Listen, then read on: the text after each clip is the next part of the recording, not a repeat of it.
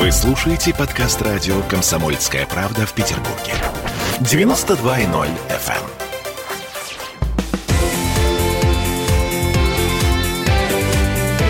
Картина недели. Всем привет, это Петербург, петербургская студия радио «Комсомольская правда». Я Дмитрий Делинский. Я Ольга Маркина. Ректор гуманитарного университета профсоюзов Александр Записовский. Вместе с нами Александр Сергеевич, здравствуйте. Здравствуйте. На троих подводим некоторые информационные итоги уходящей недели. Главная тема на этой неделе — возвращение коронавируса. Но Каждый из нас с вами столкнулся э, с этим наглядно, на своем, собственно, при маске вернулись в общественный транспорт. А он Смольный- уходил, коронавирус? Смотри, еще буквально в начале этой недели, заходя в э, метро, там, я не знаю, в автобус, в троллейбус, Однозначно, да, да. ты видела, ну, одного, ну, может быть, двух людей в маске. Сейчас практически половина. Ну да, и так вяло говорили, масочку наденьте. Масочки до сих пор от нас требуют вяло надевать на входе в метро, например. И вроде как обещают, что будут штрафовать. Вроде как Росгвардия это будет делать. Эм, я тут поговорил с начальником транспортного цеха Смольного. Он сказал, Нет. На у них-то ни в коем случае. Росгвардия будет эм, отправляться в рейды по перевозчикам. То есть для того, чтобы оштрафовать перевозчиков за нарушение вот этих самых санитарных норм, они будут привлекать бойцов Росгвардии. А полицейский профсоюз Петербурга написал на этой неделе письмо главе Петербургского главка МВД господину Плугину с вопросом типа, а рейды-то будут то есть полицейских будут привлекать к проверке масочного режима в общественном транспорте, э, я имею в виду пассажиров? А ответа пока нет, и мы в недоумении. Носить, не носить? Александр Сергеевич, скажите свое Я вам скажу, слово. что меня это все изумляет. Вот э, я э, прожил уже очень много лет, как там сказал Байден, я 180 лет в Сенате, да? Вот. И я никогда не жалел, что я не живу среди китайцев. Я всегда вот такой патриот. Я не жалел, что я живу, не живу среди американцев, среди французов, среди китайцев. А Среди китайцев это только потому, что э, там за шаг влево, шаг вправо расстрел, да? Сейчас в Китае, понимаете, нет коронавируса, там нет эпидемии. Он ушел. Да, он вот куда-то делся, и все. А, А у нас весь вот пришел. этот кошмар продолжается. А почему это вот так? А потому что там люди дисциплинированные, а у нас народ размышляет, То есть понимаете? шаг влево, шаг вправо расстрел, ну или... вот, или- Сталина не хватает сильно. О, как. Сталина нам не Понимаете, вот хватает. Иосиф Виссарионович бы сказал один раз, что завтра все ходят в масках. И вам бы не пришлось беседовать к началь- с начальником транспортного цеха. Это говорит о том, что нам вообще-то надо очень осторожно осуждать перегибы сталинизма. Потому как каждая нация должна дозреть до свободы как осознанной необходимости, которая базируется на ответственности людей. То есть мы несознательные. Да, мы щас еще не доросли. конечно. Ударимся в исторический спор по поводу того, что лучше, несколько тысяч смертей от коронавируса или несколько миллионов людей эм, со сломанными судьбами и несколько сотен тысяч расстрелянных сталинским режимом. Вы знаете, что у нас уже судьбы людей, живущих в стране, сломаны. Уже, как мы сейчас видим, они будут на год. Вот все, у всех сломаны. Потому что уж пока теперь дойдет до окончания второй вот этой самой волны, можно спорить, есть она, нет ее. Но эпидемия продолжается. Вот мы ее сами себе затянули своими усилиями. Вот этими умными, гениальными людьми, которые протестуют против масок. А что, так сложно вообще? А что, жить невозможно в маске? А что Ну, это вообще Дышать такое? тяжеловато. Эм, Да. Очки да, запотевают. Запотевают очки. И что?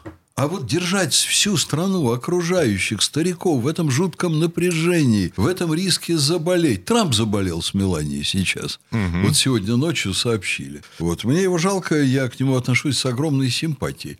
Вот. Но до сих пор у нас в университете приходят на занятия меньше 10% студентов дневного отделения. Вы знаете, вот у меня язык не повернулся перед 1 сентября всем приказать явиться на занятия.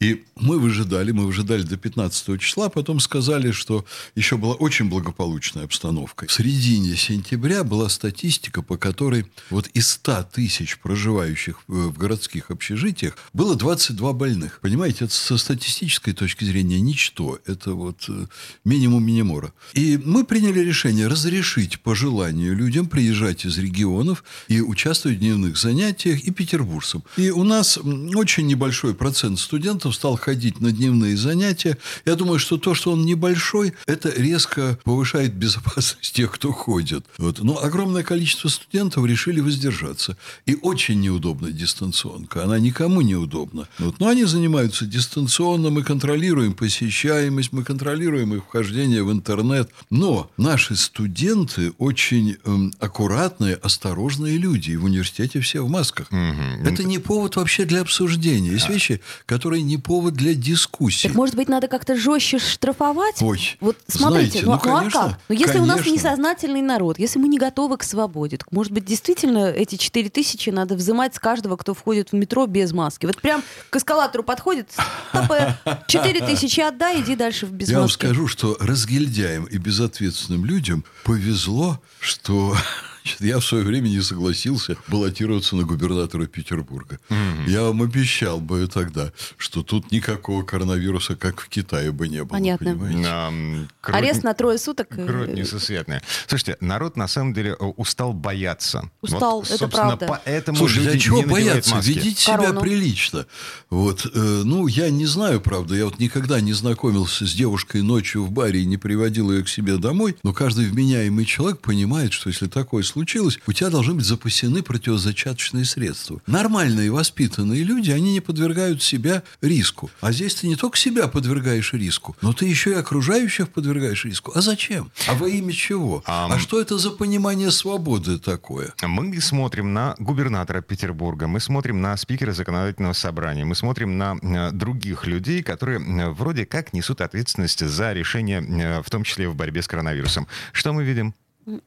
Да вы знаете, а мне все равно. Вот, э, Александр. Сергеевич, Что ну мы с ними вообще-то видим? хорошо бы было бы, чтобы власть придержащие подавали пример нам, как минимум, а не наоборот. Вот вы журналисты, вы любой разговор переводите на то, что власть виновата.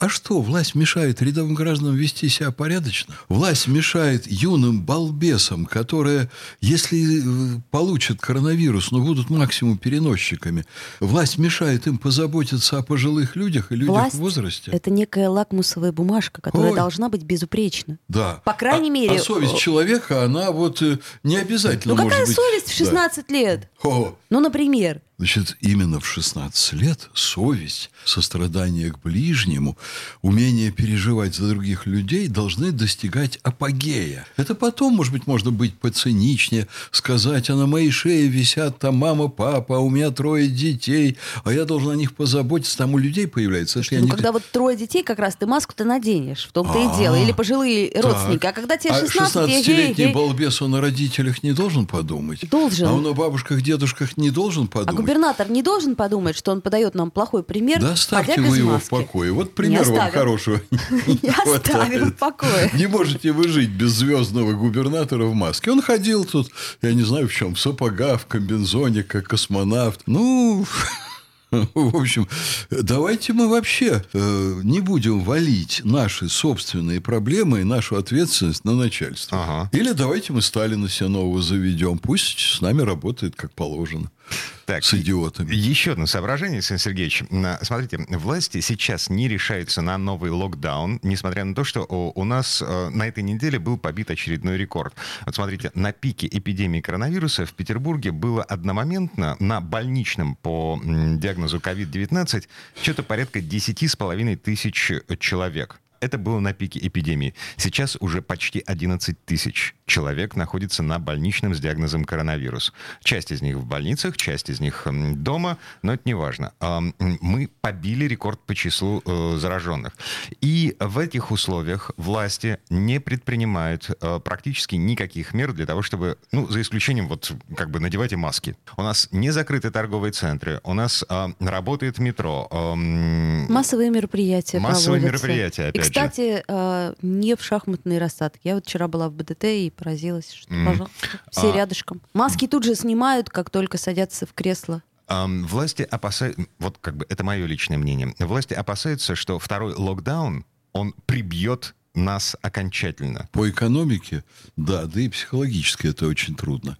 Ну, здесь есть не, несколько вопросов. Вопрос первый, вот вы сравнили первую, я условно говорю, вторую волну, потому что идут споры там, а можно ли это называть второй волной. Вы сравнили в цифрах, вы сравнили совершенно правильно, только у меня один вопрос. Больше заболевших сейчас или больше выявленных? Я полагаю, что сейчас больше выявленных. Заболевших было не меньше и в первой части этой нехорошей истории. А второе, я вам должен сказать, что на мой взгляд, несколько снизилась острота восприятия этого явления абсолютно всеми слоями общества. Это устали правда, бояться. Это правда. Ну, как-то... Дело, и вот устали бояться, это одно, это, опять-таки, у легкомысленной части населения. Но когда вирус появился, было очень много неопределенностей, Да. связанных с ним. Информации сейчас больше, это на правда. которые нет ответа, Э, больше стало вот проясненных вещей Это уже раз. на И сегодня. потом у да. большинства а, переболели знакомые. И как-то все так поняли, что да, опасность существует, она а, такая условно опасная. Нет, ну, она- она серьезная, Вот я говорю, конечно, что э, опасность. у меня, например, много знакомых переболело, я понимаю, что кто-то переболел в более тяжелой форме, кто-то в легкой, но как-то переболели, и у меня уже Многие, приходит э, в голову мысль, что, простите, конечно, что, может быть, я бы хотела и переболеть уже этой ерундой, не что, надо. чтобы э, в легкой форме, чтобы уже просто перестать А, э, хотела бы в дергаться легкой форме. постоянно на каждый чих окружающих. Ну, К правда, я огромному устала. сожалению, легкую форму никто не гарантирует. Не гарантирует. Но сейчас действительно рекомендации сводятся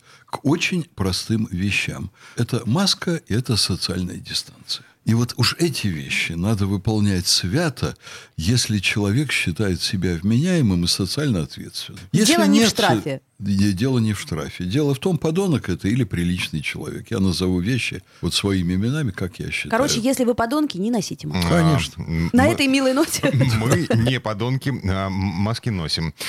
А, Вернемся в эту студию буквально через пару минут. Эм, Я напомню, я Дмитрий Делинский. Я Ольга Маркина. Ректор гуманитарного университета профсоюзов Александр Записоцкий. На троих подводим информационные итоги уходящей недели. Картина недели.